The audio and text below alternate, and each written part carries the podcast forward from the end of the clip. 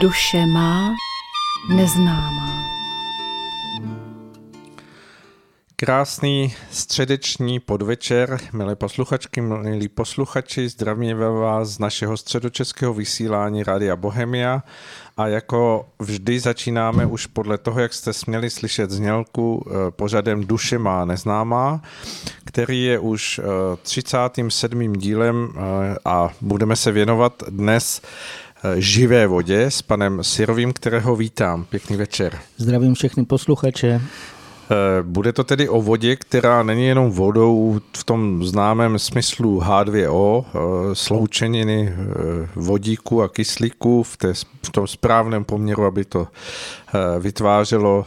ten hm, živel, který známe, který buď teče, odpařuje se nebo zmrzne, ale budeme hovořit ještě o všech vlastnostech a dovednostech tohoto živlu, který je, jak hm, věříme, postupně v tom našem povídání, eh, v našem přiblížení toho, co o něm budeme hovořit, eh, opravdu pro mnoho lidí vlastně neznámým. Ale než se k tomuto živlu dostaneme, eh, tak máme už tradiční začátek, kdy si pan Sirový připravil pro ten náš dnešní vstup opět jakousi rekapitulaci toho, co se děje na nebi, na zemi, hm, v zemi, pod zemí, tak aby, aby nás informoval o tom, co skutečně aktuálně prožíváme v tom v té směsi událostí, které jsou okolo nás a které mnohdy nevidíme, pokud sledujeme jen ta klasická mainstreamová média. Eh, přestože vlastně v médiích skutečně teď se jenom neustále straší panika virem a jako kdyby se nic nedělo, tak ono se toho děje eh, velmi mnoho. Eh, mimo jiné stačí, když člověk v noci je jasno, vzhlédne k obloze, tak k nebi, tak vidí, že skutečně už září víc i hvězdy, děje se toho víc jak na obloze, tak i na zemi. K těm živelným děním já bych doplnil, protože už jsme často mluvili o tom, že skutečně pokud eh, někdo si dá tu práci nebo ten čas si na to eh, vyřadí a podívá se třeba na nějaké ty videa, co se teda kdy dělo, tak zjistí, že neustále eh, to živelné dělení se skutečně zesiluje. Ať už je to, mluvili jsme hodně často o vodním živlu, o němž bude další povídání, o vzdušném živlu, to znamená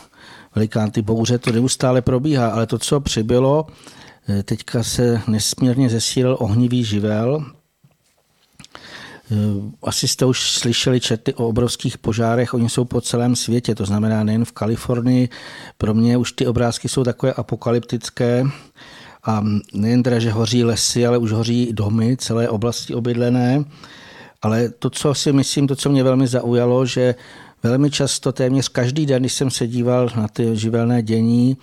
buď vybouchla nějaká chemická továrna hořela, nebo nějaké sklady, nebo e, nějaké třeba i obytné prostory a takové dost nevysvětlitelné požáry, protože e, roky a roky to fungovalo jakž tak, nebo byly to i sklady munice, třeba u nás v Čechách, která zase najednou z ničeho nic e, to vzplane, vybouchne. A zřejmě bychom si i měli uvést jako dva vlastně takové ty aspekty. Jednak u toho ohnivého živlu, protože on je spojen se vzduchem, tak tam je potřeba připomenout, protože těch požárů je skutečně nesmírně mnoho a jsou obrovitánské, že se to může až do velikánských dálek eh, ten kouř přenášet. A jak už jsem říkal, hoří chemické továrny, sklady, všude je umělá hmota, všude jsou poměrně dost toxické nějaké látky, které se dostávají do vzduchu a už mnohokrát se stalo, že hoří na jednom kontinentě něco velkého a ten kouř přejde úplně na jiné kontinenty. E, tam bych takové spíš dal i k tomu nějaké upozornění, to, co je celkem jasné, že ty škodliviny, pokud se dostanou těch vyšších vrstech atmosféry, oni někde spadnou na zem. A to znamená, je třeba v této době být velmi opatrní z více e, hledisek, dokonce eh, už i ovoce, pokud eh, bychom si neloupali ovoce a ještě tam byly nějaké ty další exhalace, tak může to mít na těch šlubkách, takže se vyplatí i v tomto opatrnost buď dobře oplachovat ovoce nebo si ho oloupat. A za druhé to, co se týká vlastně toho tématu, eh, právě, že tyhle ty splodiny jsou ve vzduchu a oni spadnou hm, jako kdyby na zem, ale ne na zem i do vody. A to znamená všechna pitná voda, která prochází z povrchových zdrojů, ať už jsou to přehrady, a další, tak jednoznačně tam ten spad vlastně, tenhle ten chemický, to tak můžeme nazvat, je v té vodě. Vlastně proto jsme zvolili i to téma protože už můžeme říct si předem, bude se to týkat pramínků, to znamená podpovrchových zdrojů vody, nejlépe z nějaké té veliké hloubky,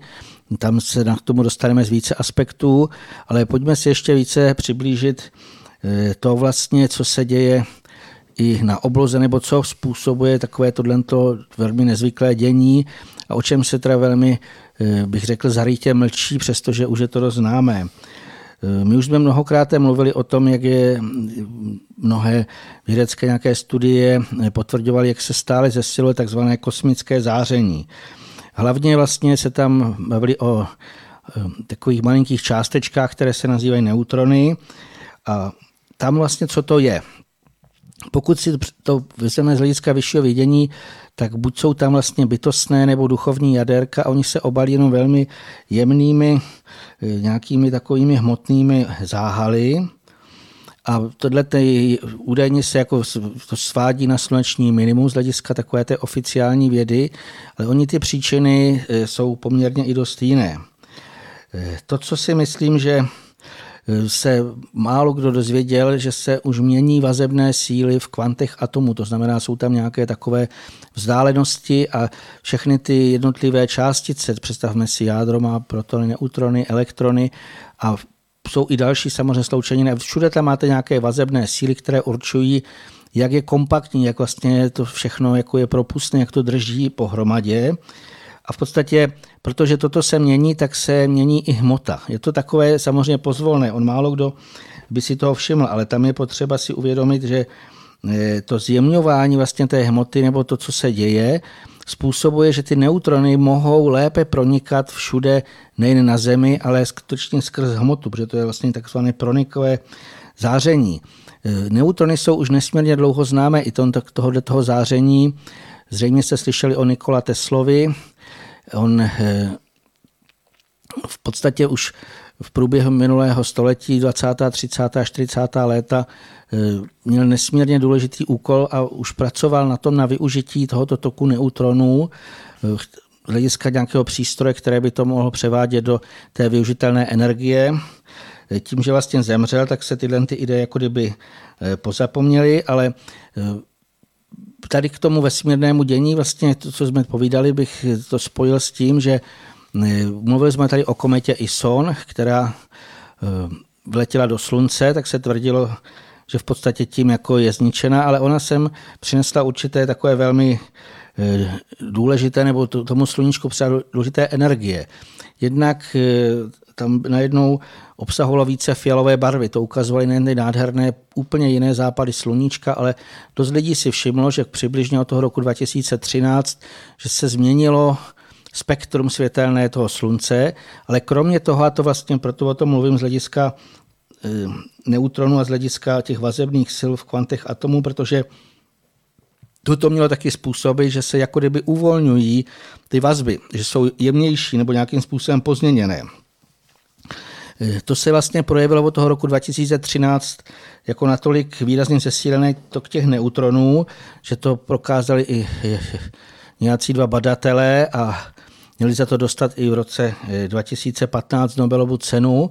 Je to takové, v podstatě týká se to kvantové fyziky, něco takového, co si lidé myslí, že to není tak důležité, ale právě, že ono to je nesmírně důležité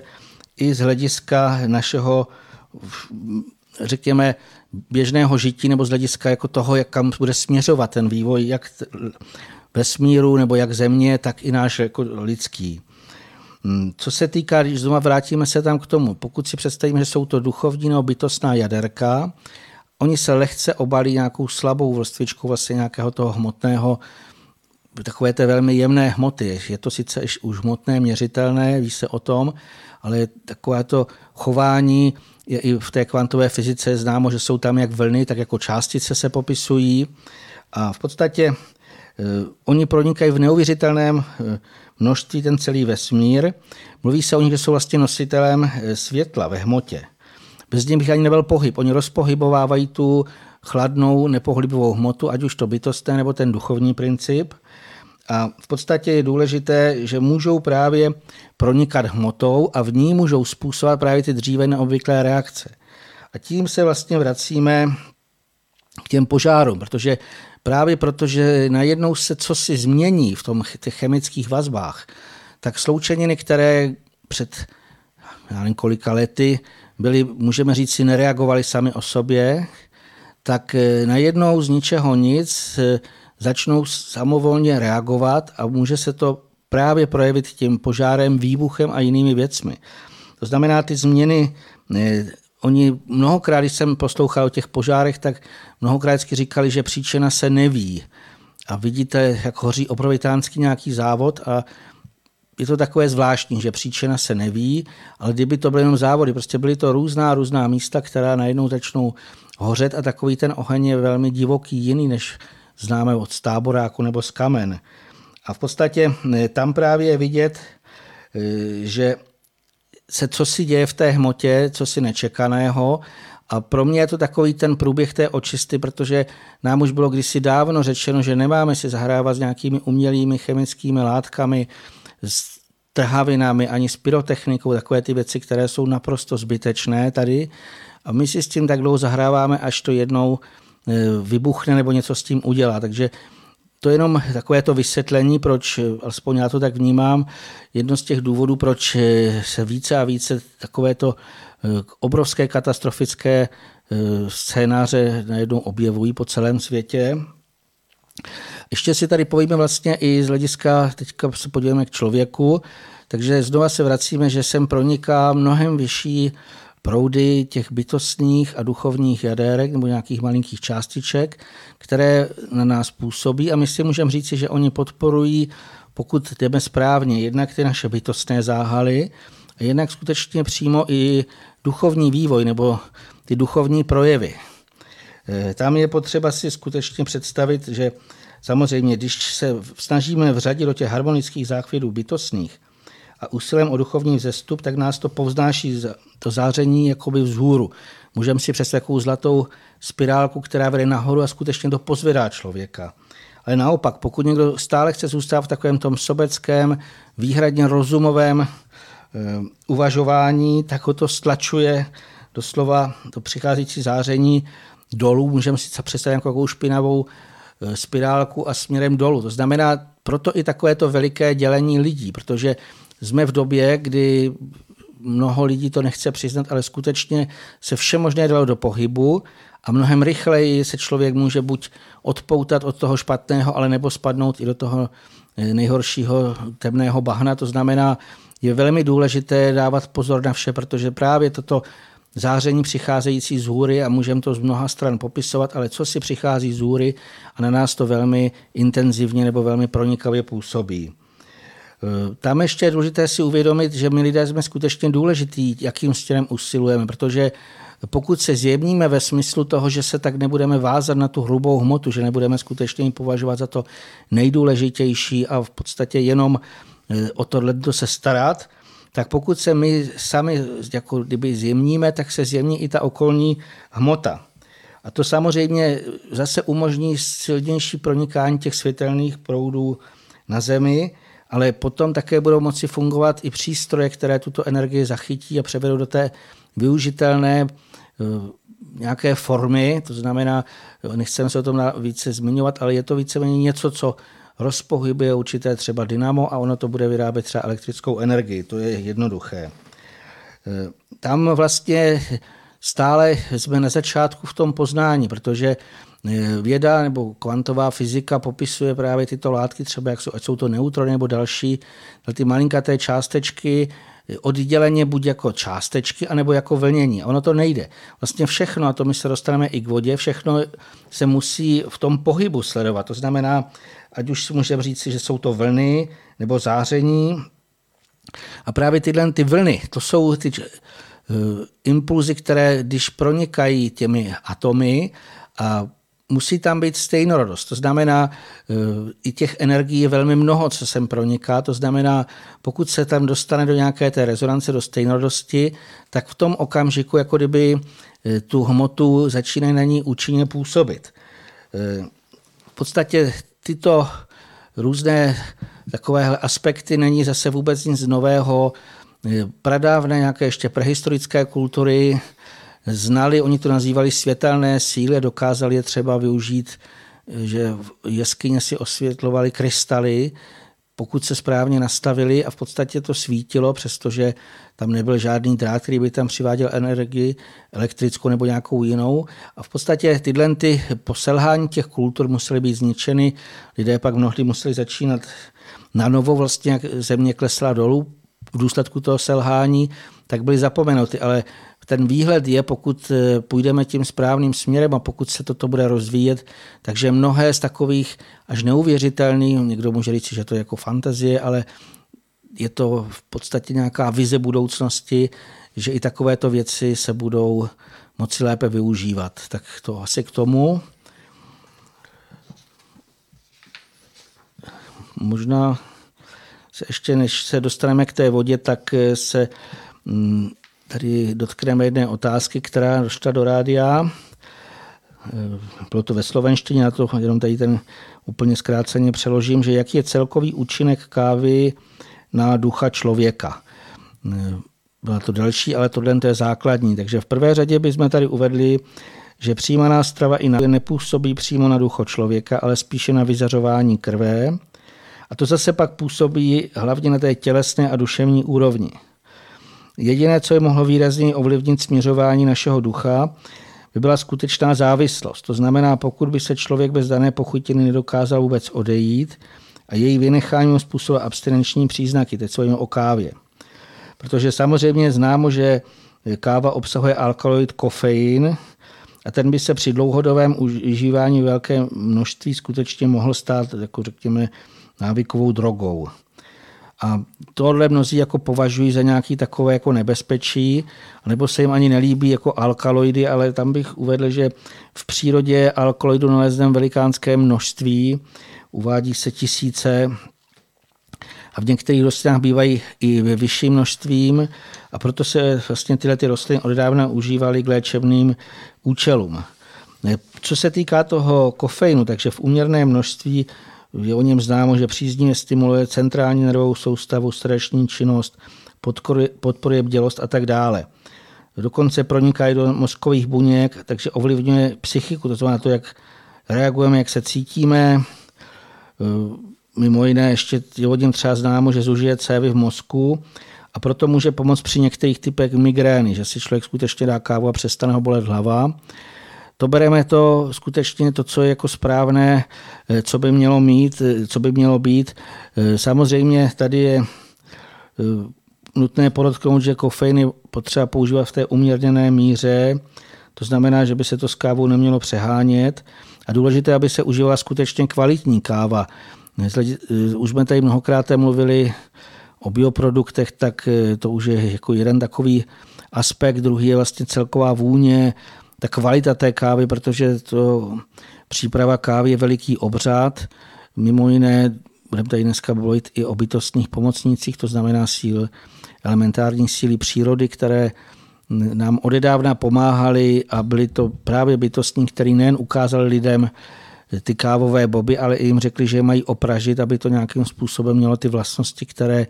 právě od té kávy eh, takový ty znalci nebo lidé, kteří pan Svoboda ještě k tomu ještě něco dodá, kteří jako se vyznají v kávě, co vlastně se to očekávat. Ještě bych tam zmínil k tomu, že eh, denní, aspoň eh, mně vychází, že není vůbec vhodný takový ten typický zalévané káva typu turku, protože tam je loger. Stejně tak ani instantní káva už nepůsobí takovým způsobem, že ideálně, pokud je to buď typ preso nebo překapávaná, filtrovaná káva. Tohle je v podstatě eh, je důležité říci, aby tam jsme ještě odpověděli té druhé části té otázky, tak bylo tam i, co se týká té hnědé barvy. Takže samozřejmě z hlediska vyzařování eh, se při pití kávy do těla dostává ta hnědá barva. Ale ta ve svých čistých odstínek a v náležité množství podpory takové to naše praktické nastavení a uzemňuje. Hmm, proto kávu dost lidí potřebuje zejména ráno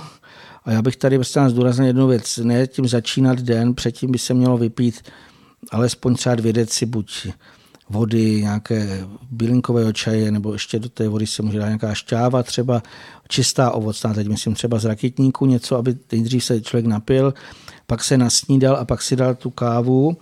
Ale mnoho lidí skutečně to potřebuje. Samozřejmě nemusíme, ne, nebo nechceme nikomu říkat, že se musí pít káva, někdo upřednostní třeba černý čaj, někdo meltu, jsou různé náhražky kávy, třeba z lupiny, ale všichni mají společné tyhle ty látky, že přidávají takovou tu tmavě hnědou eh, barvu do toho vyzařování, kromě těch alkaloidů, které jsou v tom obsažené, nebo těch nějakých účinných látek. A víceméně to pomůže, aby pokud se při spánku ta duše poměrně by se měla by se správně uvolnit a ona zase se potřebuje ráno hodně ukotvit v tom těle. To znamená, tam já považuji, že to dokonce pomáhá, aby ten duch tady v té hmotě mohl správně působit. Hmm, já bych tady ještě zdůraznil jenom jednu vás, aby káva nepřekyselovala, tak eh, je mé přesvědčení, že se tam má do ní přidat buď mléko nebo smetana. Bavíme se o kvalitním mléku, kvalitní smetaně. Ona vlastně zjemní tu kávu a aby to nevzniklo nějaká taková jako kdyby otázka, protože už mnohokrát se na to lidé by ptali, že slyšeli někde, že je to škodlivé. Já jsem se kdysi dostal přímo ke zdrojovému dokumentu této studie a byla to naprosto nesmyslná vědecká studie, která byla dělána na Němcích, kteří pijou kávu po konvích a teďka oni studovali právě při snídani, kdy mají veliké, když jsem byl v Rakousku, jak jsem třeba to zažil, snídají ve velkém uzeniny, vlastně všechno v té běžné kvalitě, to znamená s různými chemikáliemi. A e, ta kombinace právě těchto různých, jaksi pro mě nezdravých pochutin, co jsou třeba uzeniny z dusitany, tak káva, která byla ještě k tomu přidáváno mléko a teď měli špatné mléko, které bylo od krav, které byly krmené různými e, směsi, které jsou i fortifikované něčím. A v podstatě ta zá, e, Výsledná kombinace této nezdravé pro mě snídaně byla v tom, že oni zjistili, že nitrosamíny, které jsou z uzenin, mnohem více škodí v této kombinaci, než když se eh, v podstatě by se to nějak oddělilo. Ale ten závěr byl pro mě naprosto nepochopitelný, nesmyslný, že za to může ta káva s tím mlékem. Pro mě za to mohly ty nezdravé uzeniny a vlastně to všechno, co oni měli v přemíře a hlavně v té nedobré kvalitě. To znamená, e, pokud někoho, někdo tohle to zaslechl, tak tvrdím, že to je spíš zavádějící informace, která má lidi od té jednoduchosti odvést nějakému hloubání, protože já si myslím, že většina lidí sami i na sebe vyzkouší, že káva s mlékem je taková hladivější. Samozřejmě každý si tam může dát to množství, které vnímá. Mnoho lidí tam má právě i tu smetanu potřebují, protože zase je to pro žaludek a pro trávicí systém takový jako pozvolnější nástup a i ta hnědá tam není tak výrazná. To znamená, pokud to vezmeme z hlediska odpověď na tu kávu, pokud je skutečně kvalitní káva e, v uměrněném množství, tak z mého pohledu to naprosto nějak nebrzdí duchovní vývoj. Naopak to duchu pomáhá, aby tady lépe mohl ovládat ten pozemský nástroj, což je jak tělo, mozek. Tak to asi k tomu, asi chce pan Svoboda něco dodat ještě k té kávě. Mně jenom přišlo, co jste povídal o tom, o té studii, eh, že to je možná něco podobného, jako když eh, jsme se od dětství učili nebo slyšeli od našich maminek, že eh, máme jíst špenáč, že v něm mnoho železa a že, že je nesmírně zdravý a důležitý a pak po mnoha desetiletích vyšlo najevo, že ten výzkum se spletl tuším o desetinou čáku nebo nějaké množství a vzniklo tam ta, ta, ta mílka toho mm, uměle, uměle navýšeného množství železa, eh, že, že asi ten výzkum má možná podobnou jako průkaznou hodnotu. Eh, jinak, co se týká kávy, tak samozřejmě eh, s tím, co jste říkal, se asi nedá než souhlasit, protože je to skutečně jeden z nápojů, který nám tady byl dán eh, z toho bytostného světa, protože každý, kdo asi zažil eh, ten samotný proces buď eh, pražení anebo potom mletí té pražené kávy, tak ví, že je to doprovázeno i nesmírně silným hm, aromatickým prožitkem, který už sám o sobě vyvolává v člověku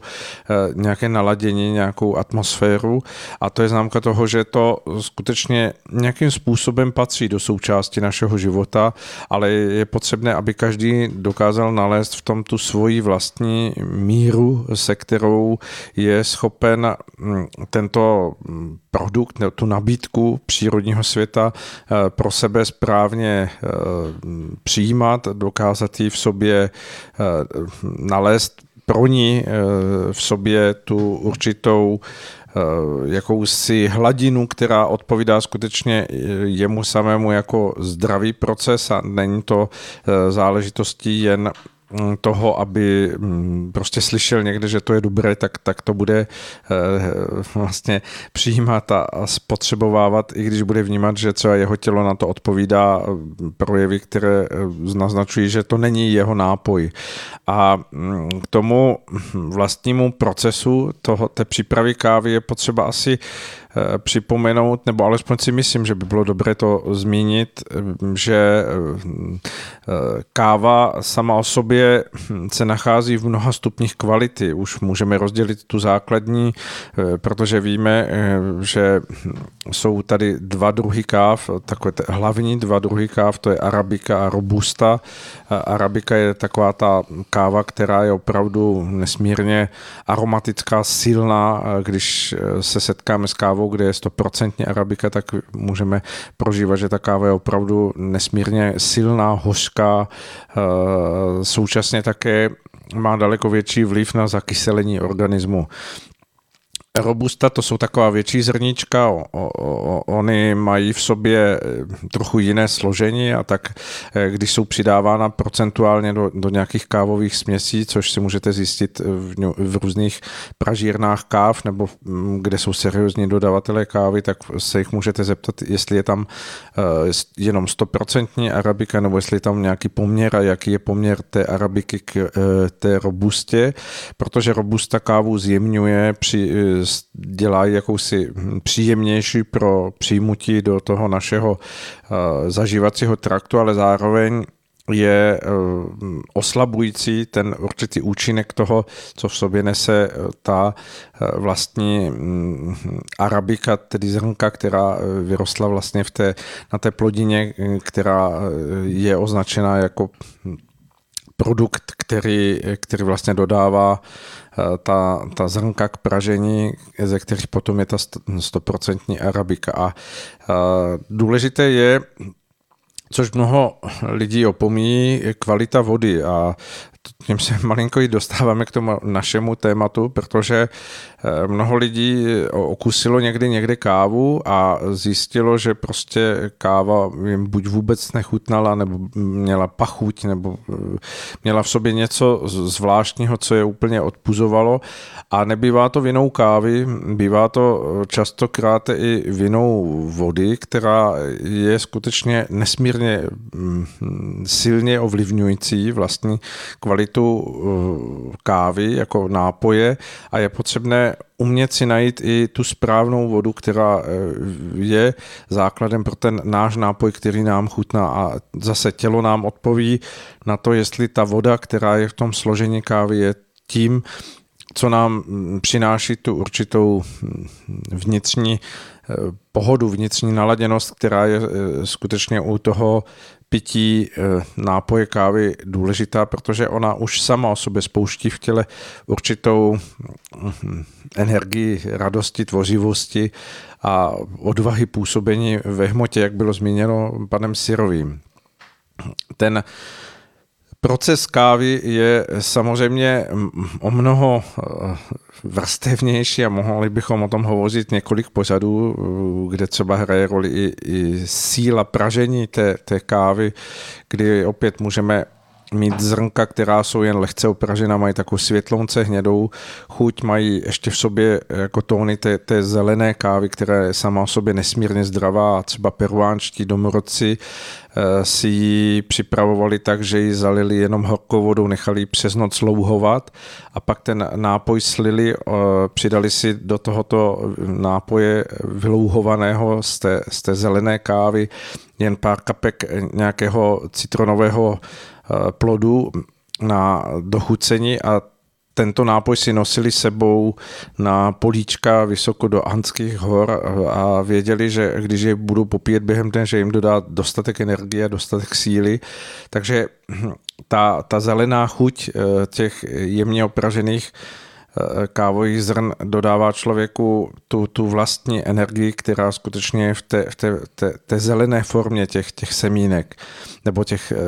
zrníček. A čím více káva praženější, tím dostává takovou hořčí chuť, mastnější chuť a může dospět až do toho, že, že se dostanete k kávě, která je potom velmi silně přepálená, která je skutečně hořká, po všech stránkách a tam je potřeba si dát pozor, protože čím víc je tato káva eh, přepálenější, tak sice může být jako pro někoho mm, jako vnímaná, jako že to je ta pravá káva, ale ona zatěžuje skutečně už potom organismus a pokud není filtrovaná, tak jak zmiňoval pan Sirový, tak, tak je velmi náročná pro zažívací trakt člověka, protože ty, ty jednotlivé eh, rozdrcené částečky těch, těch zrníček vyvolávají potom reakci žlučníku a dalších orgánů, eh, mohou zatěžovat ledviny, takže je potřeba velmi opatrně s tím, aby opravdu takto užívaný nápoj kávy byl pro člověka přínosem. Jinak, co se týká toho duchovního, abychom se vrátili ještě k té podstatě toho, toho dotazu, tak eh, se nedá než souhlasit s tím, co říkal pan Sirovi, a to je to, že eh, ten nápoj nás hm, dostává do jakési eh, akce schopnosti tady v tomto pozemském životě proto, aby tělo jako nástroj, který má tendenci podléhat mnohým vlivům, které jsou okolo nás, ať už je to nejrůznější se křižující záření těch, těch neviditelných eh, telefonních a Wi-Fi a dalších eh, záření, které jsou okolo nás, ta káva nás může do určité míry vyzbrojit tím svým zářením, proto abychom toto lépe zvládali v těch hustě obydlených aglomeracích a může, může být pomocí k tomu, aby člověk skutečně zvládal úkoly, které jsou před ním a které jinak by ho stresovaly. Ona dokáže do určité míry eh, i eliminovat eh, ten prožívaný stres, že je pro člověka jakousi stimulací i v tom mozkovém aparátu, jako, jako sklidňující, jako dodávající jakousi odvahu nebo uh, určitou hm, otevřenost k tomu pustit se do věcí, do kterých by člověk jinak eh, neměl eh, za sebe třeba chuť nebo odvahu. Je tedy Eh, na místě říct, že jako se vším je potřeba s tímto nápojem zacházet velice eh, vnímavě pro každého jednotlivého člověka jako uživatele a nedá se nic z toho paušalizovat. Každý by si měl nalézt tu svoji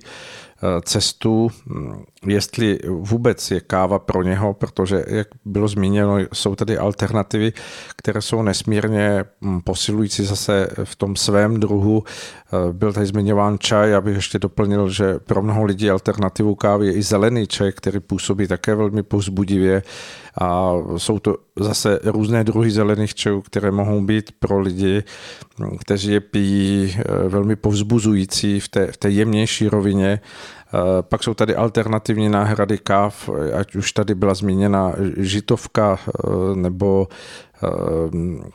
jakási zpracovanost těch semínek lupiny, která, když se přepraží, tak jsou taky nesmírně aromatická, příjemná. Dokonce dříve lidé hledali alternativu k pražené kávě, takže pražili třeba i žaludy a dělali žaludovou kávu. Je mnoho verzí, kdy pro ten organismus eh, ten přepražený nebo pražený eh, produkt eh, přináší energii, kterou tělo potřebuje jako určitý oheň, který startuje to naše tělesné zázemí k tomu, aby bylo připraveno víc k té, k té hm, aktivitě a pohyblivosti ve hmotě, aby neusínalo tělo, takže komu to může sloužit a pomáhat, tak je to samozřejmě na místě. Kdo vnímá, že je to pro něho buď příliš silné, zatěžující, nebo ho to Eh, svádí k tomu, že, že začíná být odvislý, tak by měl být velmi na pozoru a určitě by měl zvážit právě ty alternativy nebo se kávě úplně obloukem vyhnout. Je to skutečně případ od případu, tak jak jsme lidé jako různorodé bytosti tady eh, odění do toho svého tělesného aparátu, který nám přesně říká, co máme používat a co, co pro něho nemáme používat, protože pro něho buď je ta daná věc přínosem, nebo naopak škodlivá a vůbec eh, nemáme hledět na to, jestli člověk vedle nás to vychvaluje a dává tomu nějaká privilegia, že, že je to jediné, co mu pomáhá, tak bychom vždy měli být v jakési ostražitosti a, a zkoušet přesně podle toho, jak to my vnímáme na sobě samých. Tam můžu jenom krátce asi dodáme, že vlastně všechny dary přírody, nebo můžeme říci, Eh, osobně, nebo to, co jsme tady se zmiňovali, i dary bytostných, tak eh, my jako lidé se musíme velmi dobře učit, co vlastně používat, jaké jednak pro každého jedince, jak už říkal pan Svoboda, je to rozdílné, ale i v jakém případě. To znamená, když bychom si vzali i tu kávu, tak on je rozdíl, když si někdo dá třeba ráno nebo přes den a v podstatě ho to probudí nebo jede na dlouhou cestu autem a v podstatě mu to může zachránit život, aby se nenabudil, aby neusnul v tom autě. Ale samozřejmě je údobí třeba večer před spaním, bylo naprosto nesmyslné si dávat kávu, alespoň u většiny lidí, nebo ona samozřejmě by probouzela tu mozkovou aktivitu nebo nějakým způsobem by se po ní třeba nemohlo eh, usnout. To znamená, jednoznačně my se musíme učit jednak vnímat na sobě, co nám dělá v dané, v které době dobře, ale potom se učit správně využívat všechny dary bytostných a bude o tom vlastně i to další povídání o té vodě, protože samozřejmě základ té kávy je voda. To je jednoznačné. Mhm.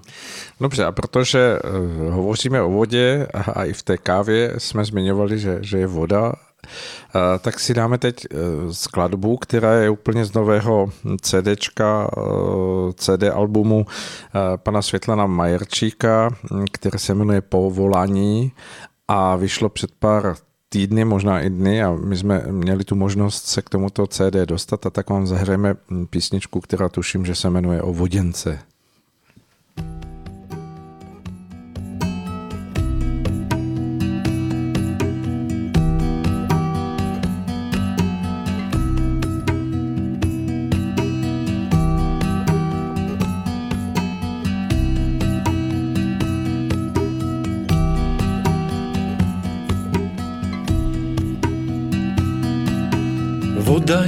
Dávna skutočnou matkou bytia.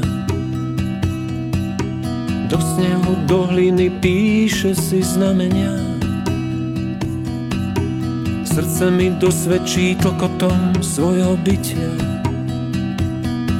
Že vodička živá je najlepšia z prameňa. Voda, voda,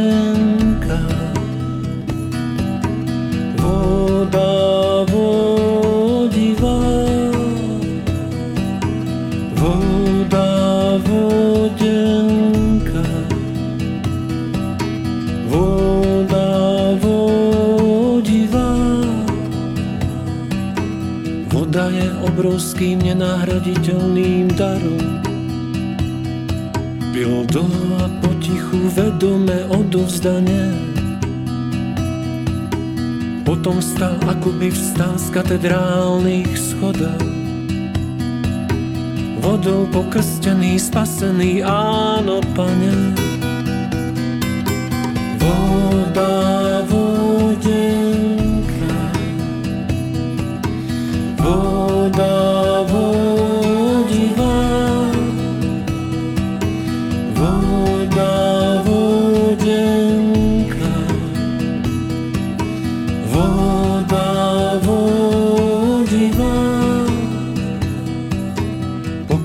píše svůj tragický očenáš. Ubúda vysychá, pomaly si zvykáme.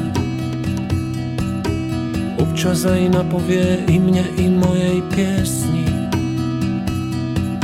Živé sa vždy bude brániť tak, ako vie.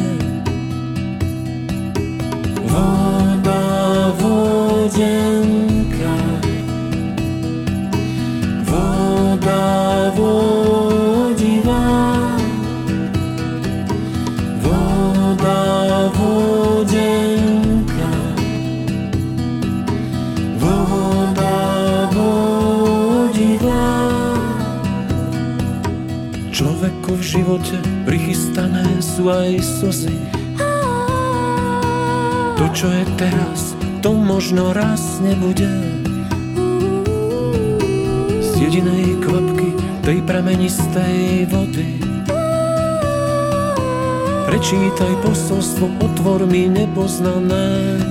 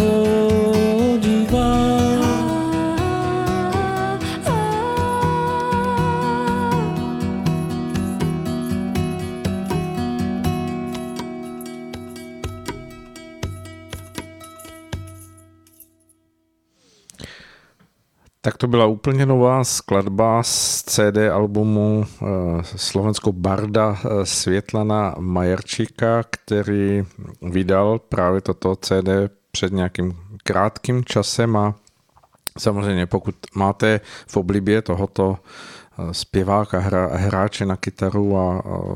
velmi uh, úžasného textaře, uh, který dokáže pracovat velmi dobře s textem v oblibě, tak si můžete jeho uh, CD určitě objednat. A my se vrátíme k našemu tématu, které jsme ohlásili na samém začátku dnešního povídání, a to je živel vody. A já věřím tomu, že tady spolu s panem Vítem Stirovým alespoň otevřeme tu velikou knihu, která by měla přináležet tomuto živlu, tak aby jeho lidé vnímali právě v té jeho síle, velikosti, nádheře, aby dokázali vnímat to právě, co chceme přiblížit, že ta skutečná voda, skutečný živel vody je, je živý, že to je živoucí organismus a že to je ne hmotná látka ve své podstatě, ale že to je druh záření, vlnění a proudění, které je oděté do toho zhluku nebo sloučeniny těch, těch dvou prvků vody a kyslíku a že, že je to vlastně jakési, jakési vtělení toho živlu vody do, do, do, těchto, do této sloučeniny a jaká nádhera z toho může pro nás vyplývat a jak s ní můžeme spolupracovat, tak to se pokusíme teď právě společně vám přiblížit. Voda naše oblíbené téma s panem Sobodou. Máme k tomu velký nebo takový vřelý vztah. A v podstatě tam první, co je potřeba říci, no to zaznělo i v té písni, že my si jako lidstvo nevážíme vody dostatečně a nesmírně ji ubližujeme. Je to živý organismus, prosím vás. Nemůžeme říct si, že to je něco mrtvého. Je to živé a ona cítí, co s tím lidé děláme. A z hlediska té živosti, ono je to na delší povídání, je o tom i článek na cestě grálu, ale v podstatě jenom bych řekl první věc, jako to, co je živé, my nemáme umrtvovat, nemáme to umrtvovat chemickými jedy. Vlastně první, co bych u té, ta voda, aby byla živá, aby nás oživovala, aby nám pomáhala, tak to, co by lidé měli pochopit, že nemůžou do vody ani vypouštět, ani nějak házet, ani nějakým způsobem ji znečišťovat různými chemikáliemi, jak to vlastně děláme, tak neuvěřitelně obrovské míře. A v podstatě dle zákona akce a reakce ono se nám to vrací. To znamená, už jsem tady mluvil, to, co může spadnout ze vzduchu do těch přehrad, ale ještě se tam splachují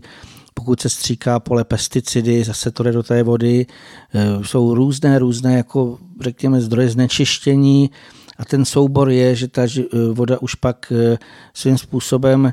ona nejen, že neoživuje, ale není živá ani z toho, to, co už tady bylo řečeno, že ona musí být v pohybu ve vlnění, jak je to v té přírodě. Když se podíváte kdekoliv na takové ty ještě nepokřivené nebo toky, které jsou přirozené, tak vždycky vidíte takové ty melandry, jak se to krásně vlní. Když se podíváte na nějaký horský potok nebo bystřinu, zase vidíte tu úžasnou stálou i ten koloběh, jak se vlastně to, ta voda oživuje tím svým pohybem. A právě v té čisté vodě, která je takto jaksi v pohybu, tak eh, tu živost, to, co se do toho vlastně vkládá, co tam zprostředkovávají ty síly, tak jsou to vlastně právě bytostní, který se starají o živel vody, je jich více. Zase si myslím, že je to na delší povídání, jsou i o tom články na cestě grálu a v podstatě o těch nejvyšších bytostních až po ty menší, ty konkrétní, které se starají o ten daný třeba pramínek, nějaká rusalka, která ona žije tím svým, eh, tím svým pramínkem nebo tím potůčkem, vlastně oni tam se snaží zprostředkovat tu energii, která to oživuje. A je to podobné jako u naší krve. Když si představíme, jaký je rozdíl mezi živým a mrtvým člověkem, řekneme, že se hýbá, ale musí mu proudit eh, v těle krev. Proudící krev je vlastně základ toho, aby duch se mohl spojit s tím eh, s vyzařováním krve a v podstatě, aby tělo mohlo oživovat. Jakmile se zastaví proudění krve, ať už je to třeba mrtvicí nebo nějakým jiným způsobem, tak zastavíme-li proudění krve, tak vlastně člověk musí zemřít a duch se už nemůže spojovat s tím tělem, musí se odpoutat. Ale podobné je to u té vody. Jakmile se tam do ní v podstatě něco s ní stane, přestane volně proudit a nebo ještě dodám i u té krve. Každý slyšel o tom, co je to otrava. Pokud jako jedem, pokud se do nápoje, do jídla nebo jakýmkoliv jiným způsobem dostane do těla jed, tak eh, velmi často ani se nedokáže vysvětlit, proč ten člověk zemře, ale takové to vysvětlení z hlediska vyzařování krve je v tom, že se tam nesmírně intenzivně změní vyzařování té krve a zase lidský duch eh, se nemůže spojovat, nebo duše s tím svým vyzařováním spojit se s tou krví a v podstatě přeruší se toto spojení a duše odchází na druhou stranu. A toto úplně to samé vlastně platí pro tu vodu. Pokud my ji chemicky otrávíme, tak bytostné ochránky, třeba rusalky, oni nemůžou se vůbec s tou vodou spojit, oni dokonce musí se vzdálit. Oni, už to pro ně zůstává, je to něco jako mrtvé tělo. Eh, jeden z důvodů, proč jsem napsal knížku Tajemství kosmetiky, protože já bych ještě dodal jednu věc, že právě protože lidé pouští do vody vše, eh, všelicos, ale některé věci naprosto zbytečně a jedním z takových těch největších znečišťovatelů vody, teď beru potoky, řeky, je, že lidé do ní pouští samozřejmě z plašky, z domácností a v tom obrovský jako ten, bych řekl, takový negativní, nebo řekněme to špatné, co se tam dává, jsou prací prostředky, čistící prostředky a různé kosmetické prostředky. Víte, ženy si třeba neuvědomují, chtějí si nechat nabarvit vlasy, aby byly krásné. A teď si vezmou ty chemické barvy v podstatě něco se tam dá na to, pak se to ještě musí opláchnout, umývá se a vlastně všechny, ten soubor těch, těch chemikálí jde do vody. A vlastně tu knížku já jsem ještě psal na základě, jestli někdo zná paní Margot Ruiz, ona psala knížky o bytostných a měla přednášky a jedna z takových pro mě nesmírně šokujících zpráv z jejího vyprávění byla, ona vnímala vlastně eh, rusalky a říkala, že jsou vždycky veselé. Já to můžu posoudit, protože jsem někdy měl taky možnost, když jsem třeba byl ve slovenských horách, je zaslechnout, vlastně vnímat ten jejich zvonivý smích, nádherný, ale to byla čistá voda, naprosto úplně úžasně, jak bych řekl, i energeticky bohatá. Tam, když se člověk vykoupal, on tam dlouho nevydržel, úplně byl jako nabitý energií. To je, to cítíte fyzicky, i když pijete tu vodu, nebo i když se s ní omijete. A v podstatě eh, rusalky, když se ta voda otráví, ona paní Rojs vlastně tam vyprávěla, že viděla poprvé, jak jsou smutné rusalky a že měly nějaké takové, ty, ona popisovala jako éterická tělíčka, jako kdyby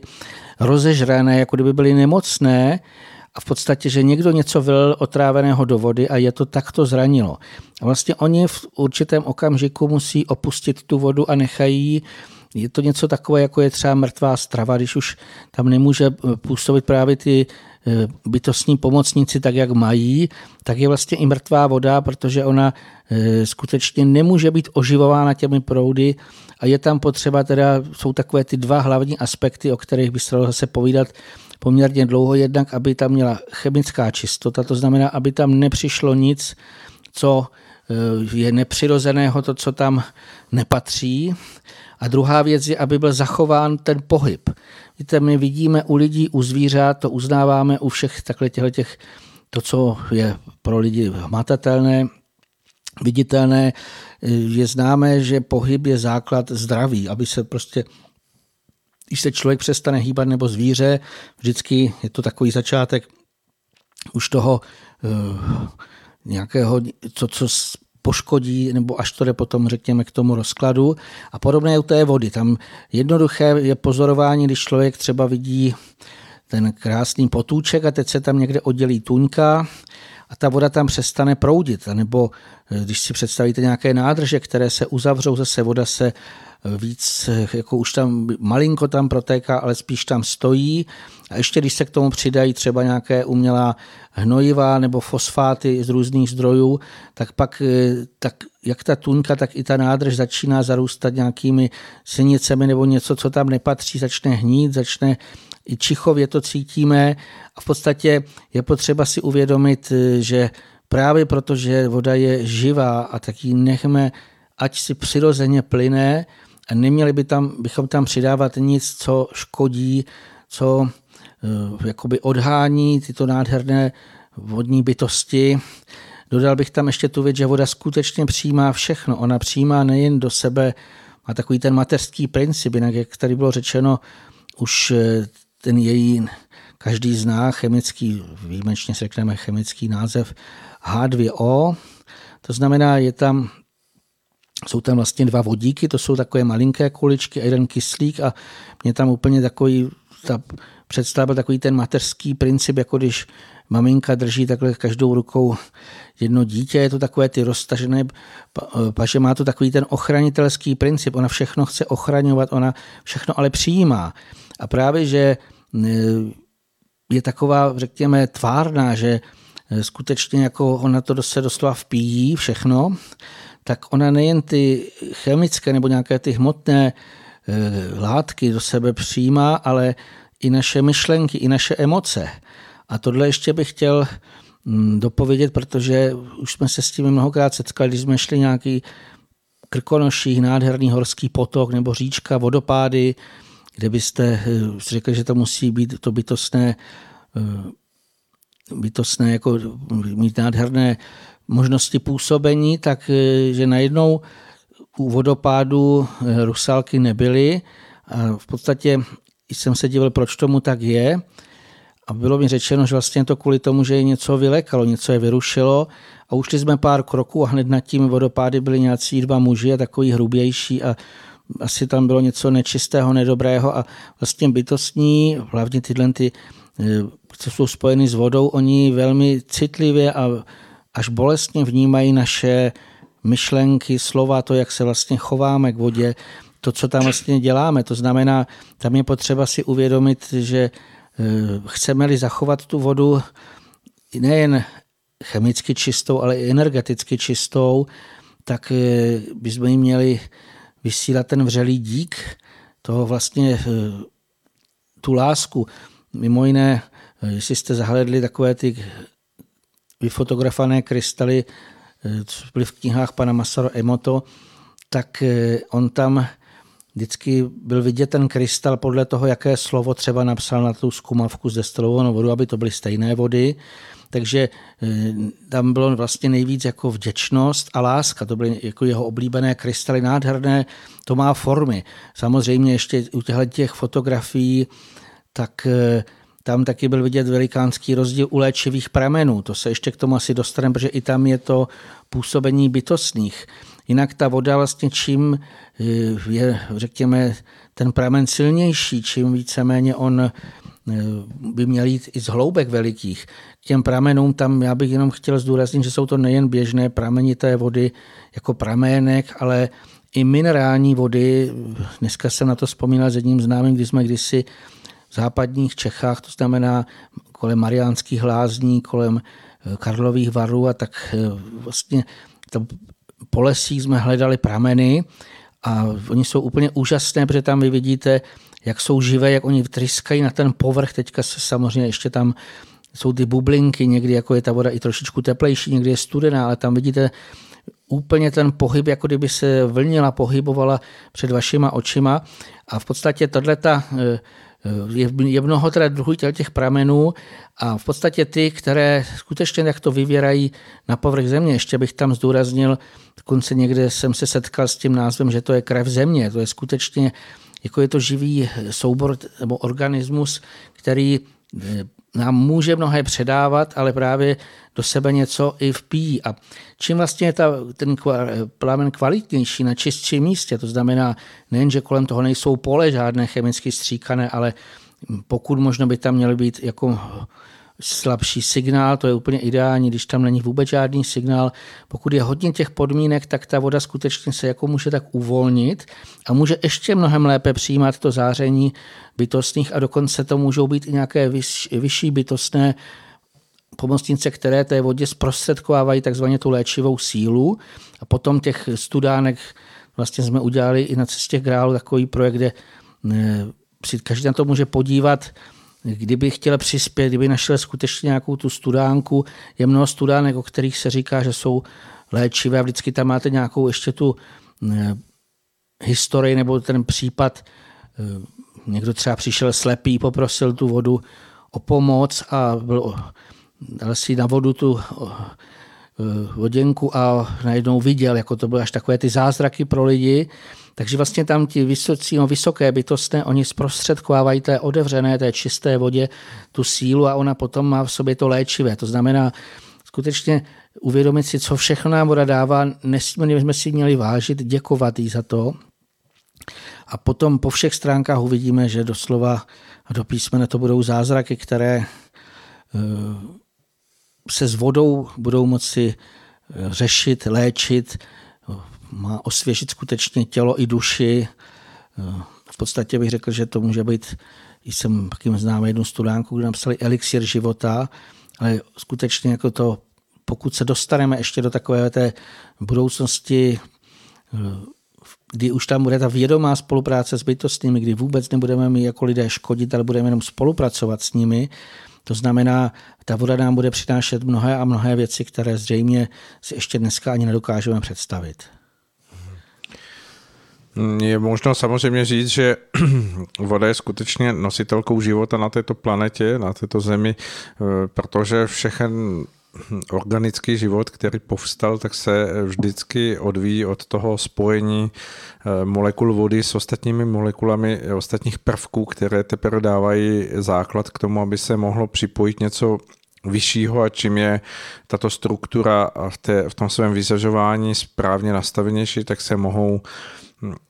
k těm jednotlivým organismům vzniklým z té, z té hmotné části země připojovat vyšší a vyšší eh, druhy záření, až vlastně nakonec můžeme považovat za ten nejvyšší druh eh, toho eh, spojení duchovní záření, duchovní podstatu člověka s tím tělesným organismem pozemského těla a vzniká tím vlastně jednota toho, co my vnímáme jako pozemské vědomí, pozemský život, který potom zde prožíváme. Ale eh, můžeme se vrátit i daleko do historie, co se vody týká. Můžeme eh, se podívat třeba až do bájné Atlantidy, kdy skutečně tato říše se skládala ze, ve skutečnosti ze dvou říši. Eh, byla to ta říše hm, vodní, která se propojovala s tou říši, která byla tou mm, jakousi zemskou říší, kde obě dvě říše měly vládce, hm, kteří spolupracovali a vzájemně se doplňovali a znalost o využívání vody dávala sílu a energii tomu pozemskému hm, druhu říše tak, že lidé vlastně dokázali potom v této říši využívat sílu vody a sílu její energie k tomu, aby se skutečně dožívali vysokého věku. Z části tuto znalost znali jako staří egyptiané ještě v dobách té prvotní egyptské říše, kdy měli mnoho důmyslných mm, vodotečí, nebo chcem, chceme-li jako jakýchsi vedení kanálu, které byly vedeny mnohými eh, různými eh, druhy kamenů a díky těmto kamenům docházelo k ochlazování té vody i, i v tom místě, že se jednalo vlastně o eh, tropické pásmo, které hm, vlastně obklopuje tu říši Egypta, tak, tak lidé hm, získávali neustále čerstvou, svěží, živou vodu. A hm, k poznání toho, že živost vody určuje také i teplota, dospěl známý badatel, co se týká eh, živlu vody, eh, lesník Viktor Schauberger, který pozoroval z těch svých pochůzek po lesích, kde, kde sloužil na, tom, na té německé části šumavských lesů znalosti, které potom ho vedly skutečně dále a hlouběji do, do velikých poznání a jedním z těch důležitých poznatků bylo to, že, že voda, která dosahuje zhruba 4 stupňů nad nulou, tedy 4 stupně Celzia, plus minus nějaký stupínek nebo desetinka stupínku, eh, v sobě nese jakousi zvláštní energii, kterou skutečně on nazýval jako energii, eh, která proměňovala vlastnosti vody. A eh, je zajímavostí, že i mnoho lidí, kteří se snaží pomocí vody léčit, tak zjišťují nebo zjistili, že voda, která se používá z předchozího, pokud možno přirozeného zmražení a ona se vrací zpátky do té tekuté eh, formy, do toho, do toho živlu vody, tak v sobě nese energii, která je pro člověka nesmírně pomáhající, nesmírně posilující, ať už ji užívá eh, jako na, na otírání nebo polévání jako změčku, anebo po doušcích ji užívá jako pro svůj organismus zevnitř. Samozřejmě musí každý zvážit to, aby to ochlazení pro něho nebylo už příliš silné, ale voda v tomto stupni eh, těch zhruba plus 4 stupňů, můžete si to vyzkoušet všichni, eh, v sobě nese něco zvláštního a eh, je zřejmě asi otázkou budoucí doby, aby se lidé v tomto směru posunuli dále a zjistili nebo objevili schopnosti vody, která v sobě, nebo které v sobě skrývá zhruba tato, tato chladnost tohoto živlu a je tedy před námi mm, jako mnoho výhledů, kdy teprve objevíme, eh, možná znovu objevíme to, co už lidé o živlu vody věděli, znali a dokázali eh, plně využívat. Bych tady ještě dodal, že většina těch kvalitních pramenků, pokud to samozřejmě jsou termální prameny, ale ty běžné eh, pramenky právě jsou velmi chladné, podobně jako třeba horské bystřiny nebo potůčky. A skutečně tu Přínos té studené vody člověk může vyzkoušet i tím, když si najde nějaký úplně čistou horskou bystřinku nebo to, co stéká z hor a e, když se v ní i vykoupe, ono e, to vypadá teďka trošičku drasticky, ale po nějaké chvilce se to tělo vytemperuje. Samozřejmě prostě nás nechci, aby ten, kdo hned skočil, to se musí osnělovat, kdo si ještě na to nic zvyklý, ale mě až překvapilo, když třeba po nějakém týdnu náročném jsme si zašli a teď jsem se tam po těmi vodopádky eh, skutečně tím nechal obtékat tou živou vodou a samozřejmě nesmírně chladnou, tak jak to oživí to tělo, jak to probudí, jako i vnitřně, jak najednou člověk se cítí úplně jako kdyby znovu zrozený. To znamená, eh, to léčení vodou, ono mimo jiné, to není nic nového, bylo mnoho takzvaných vodních léčitelů nebo lékařů, připomínám třeba Vincenta Priznice, je úžasné, jak bytostní reagují na to, když někdo přijme právě ty léčebné účinky vody. Vlastně Priznic začal léčit tím, když eh, ho přejel nějak povoz a lékaři řekli, že už má umřít, že už se s tím nedá nic dělat. A on si vzpomněl kdysi na nějakou srnku, kterou viděl, jak se vylečila, že si lehla pod pramének a nechala na sebe tu studenou vodu téct, tak on se tam nějak dostal, lehl si pod ten pramínek a uzdravil se. A začal léčit potom jako vodou Je úžasné kolem těch lázní jeseníků dodnes, já jsem teďka dávno byl, je tolik pramenků z živé vody, která skutečně teče. A vidíte, jak vlastně ta spolupráce s těmi bytostnými by nás eh, posunula. Eh, samozřejmě ta teplota je důležitá, ale všechny živly, protože tím, čím ta voda protéká, všechny ty druhy kamenů, nebo co tam je ty hornin, tak ono mu to předává té vodě nějakou energii. A v podstatě eh, pro nás je nesmírně důležité poznávat všechny formy vlastně živlu, nebo tam můžeme říct, že to je působení bytostného v těch vzájemných souvislostech, v těch vazbách, protože vždy jsou tam ty základní čtyři živly, které nějakým způsobem se ovlivňují a předávají vzájemně si vždycky jeden druhému předává nějakou tu energii a ten výsledek je, jak to vlastně nás působí. A my máme jako lidé tu úžasnou možnost ve spolupráci s bytostnými využívat eh, právě dary bytostných, jsou různé, a mezi nimi i ta voda, a v podstatě pak to různě přeformovávat, ať už se to schladí, nebo zase, že se zahřeje, protože těch léčebných doslova možností vody je velmi, velmi mnoho. Já bych tady přece ještě z hlediska toho dění, co se nyní teďka se tím straší připomněl, to, co už věděli indiáni, že si dělali takzvané očistné nějaké to, co by se řeklo dneska sauna, to znamená voda, když se naleje na horké kameny, udělá se něco jako pára nebo inhalace nad, hor, eh, nad horkým třeba nad hrncem s horkou vodou, kam se může přidat sůl, soda, nějaký eterický olej nebo bylinky, tak nesmírně to pomáhá, že se vlastně dokáže tím zabít i viry, které jsou eh, v nosohltanu nebo v horních cestách dýchacích. Takových 15 minut takovéhle vodní procedury zase i v tom horkém stavu může právě pomoci při různých virózách, které teď se s tím zase straší. To znamená, poznávajme vlastně ty vlastnosti té vzájemné propojenosti živlů a to, jak my si s tím můžeme na všechny strany víceméně nějakým způsobem pracovat. Tato ta oblast je velmi široká, my už tady v těchto, řekněme, nevím, kolik ještě máme do konce, ale už to není mnoho. To znamená, asi už se nedostaneme dále, ale proto bychom možná chtěli pozvat, máme tady vlastně takové dva projekty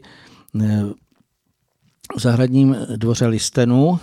ve Strakách, kde se tímto budeme postupně eh, zabývat. Možná začneme ještě chronologicky, to by asi spíš eh, dělal pan Svoboda tu první akci, která zde bude.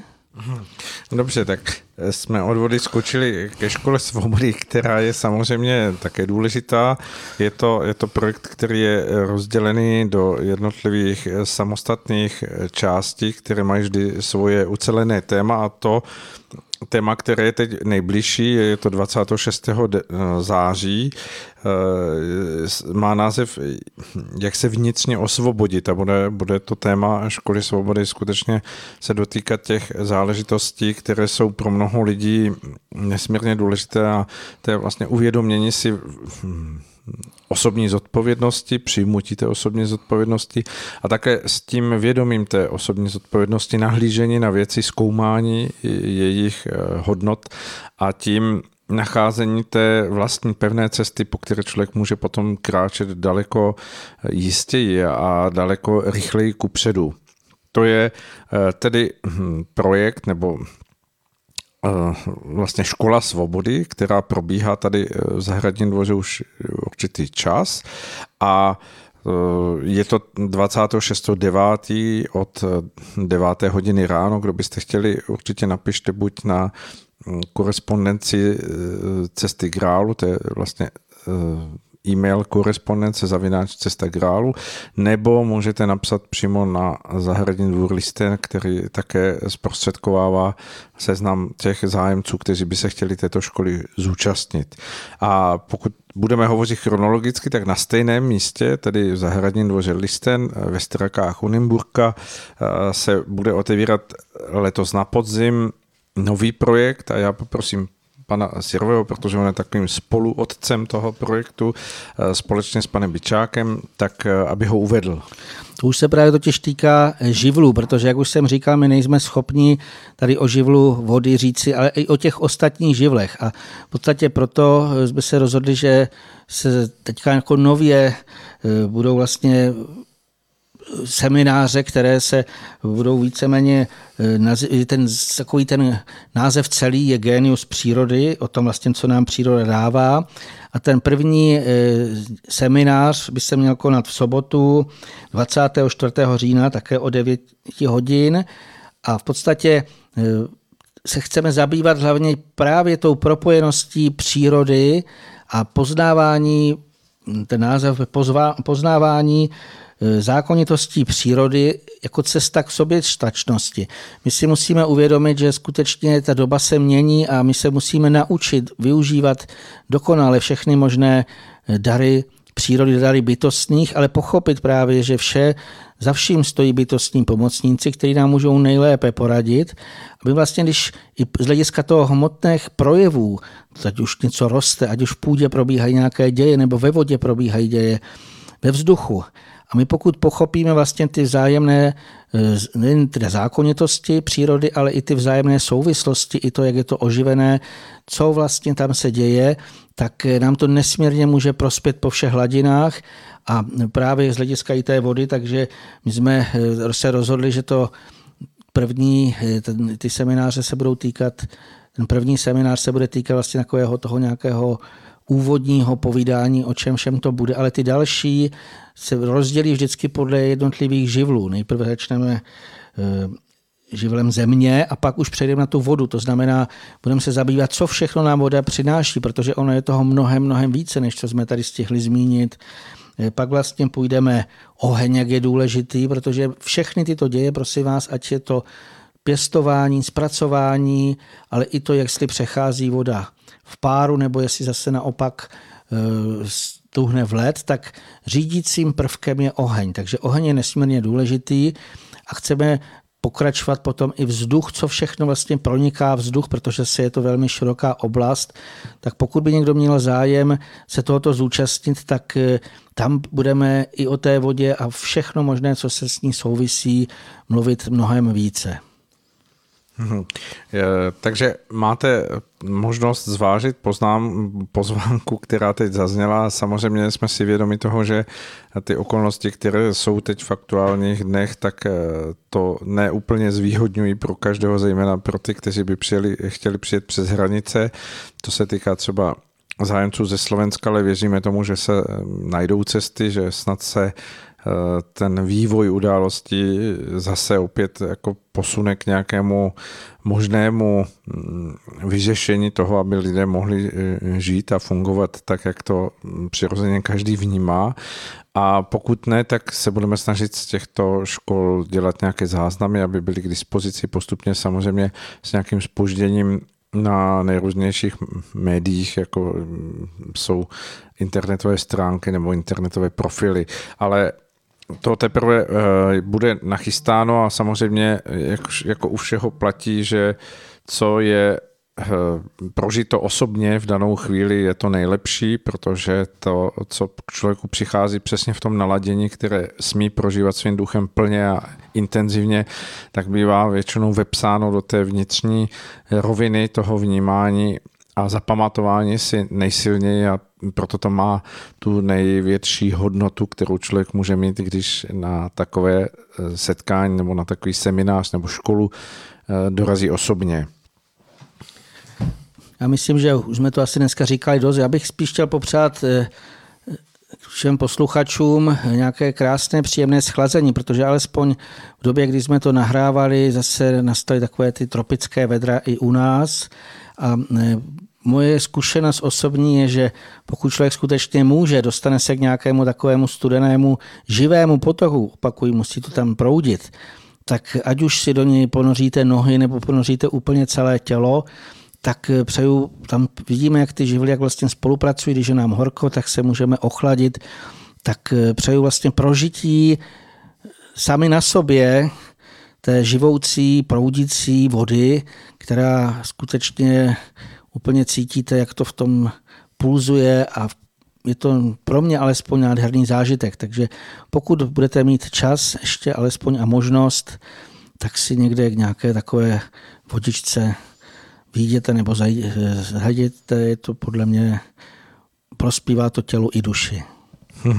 A pokud nemáte možnost vyrazit do přírody, tak zkuste ten recept, který používali už dávní eh, faraonové v Egyptě, a to bylo omývání obličeje a končetin v tom ledovém proudu vody, který skutečně dosahuje tě, toho těsně bodu po eh, roztátí, kdy oni měli uchovávanou vodu tak, aby skutečně měla tuto teplotu a oživovala je a dávala jim jakousi mladiskou svěžest, kterou určitě potřebujeme všichni každý den ráno.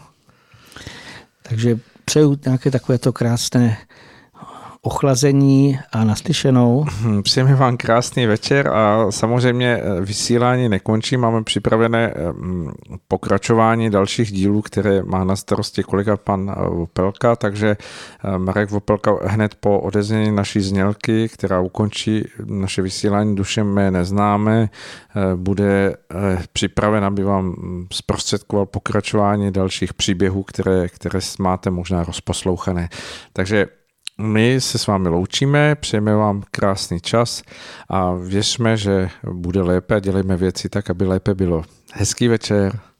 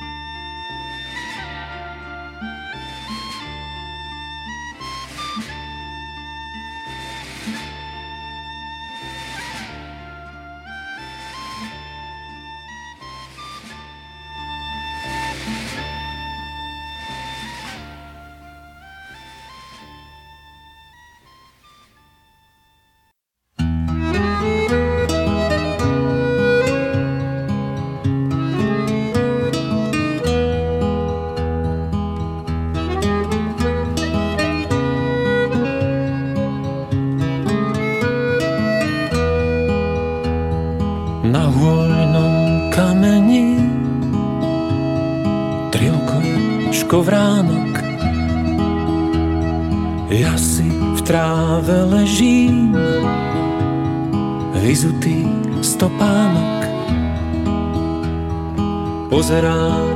do neba, v očiach sa mi mení. A vôňa od lesa. V povetrí sa vlní, ťahá ma za ňou. Končí sa deň,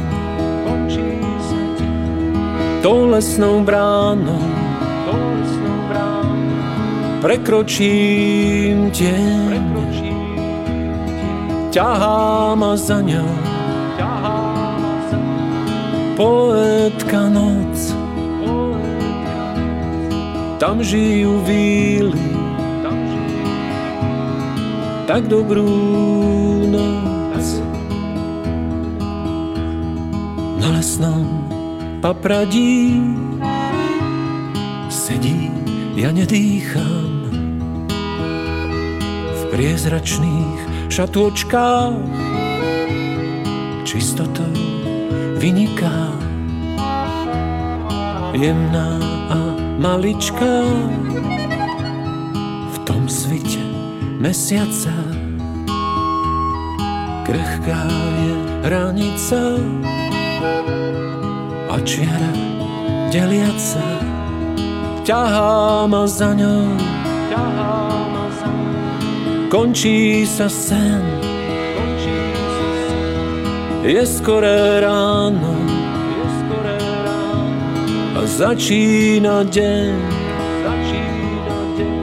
Škovránok spieva a ja spievam si s ním. Vraciam sa domov z územia víl